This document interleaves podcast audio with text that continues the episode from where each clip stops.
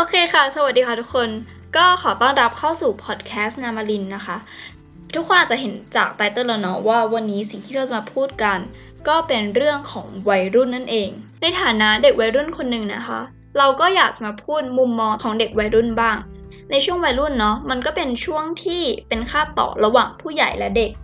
ฉะนั้นมันก็อาจจะมีปัญหาแล้วก็มีเรื่องราวที่ค่อนข้างแบบปั่นป่วนไปหมดเลย ก่อนที่เราจะเริ่มอัด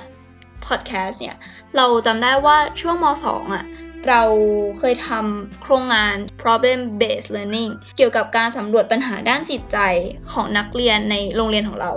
ซึ่งผลปรากฏว่าทางนักเรียนมัธยมต้นและนักเรียนมัธยมปลาย ที่รบกวนจิตใจมากสุดก็คือปัญหาครอบครัว โอเค แต่ว่าเนื้อหาต่อจากนั้นเนี่ย เราก็จำไม่ได้แล้วแหละ ถ้าเกิดใครอยากดูคลิปนะคะ ก็ไปเปิดใน YouTube ได้เลยค่ะ เขียนว่าเขียนชื่อเราก็ได้เลย เราก็เลยแบบเฮ้ยจริงอะเราก็ไม่ได้นึกเหมือนกันว่าปัญหาครอบครัวเนี่ยจะเป็นปัญหาใหญ่ที่สุด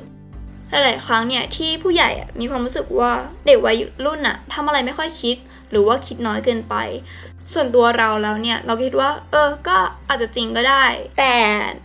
สิ่งที่เราเชื่อเลยสำหรับการเป็นมนุษย์ทุกคนแล้ว ทุกคนย่อมทุกคนย่อมเลือกสิ่งที่ดีที่สุดให้กับตัวเองเสมอ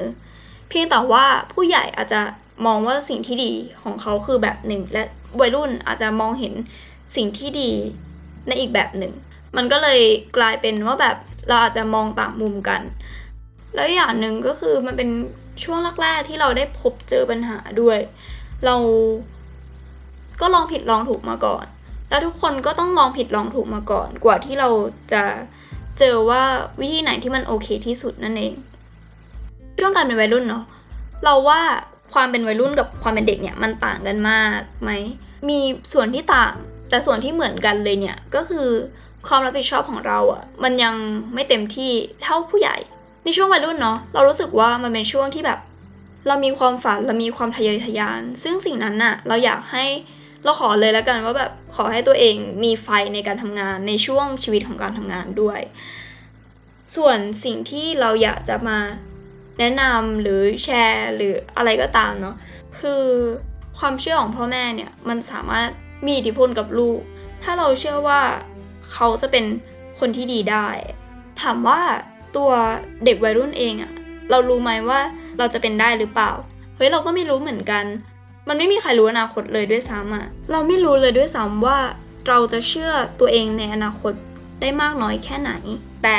สิ่งสิ่งหนึ่งที่เราจะเชื่อเชื่อได้ก็คือคำพูดของพ่อแม่ ความเชื่อของพ่อแม่นั่นเอง โอเค ก็สิ่งที่เราอยากฝากไว้ก็มีเท่านี้แหละ แล้วก็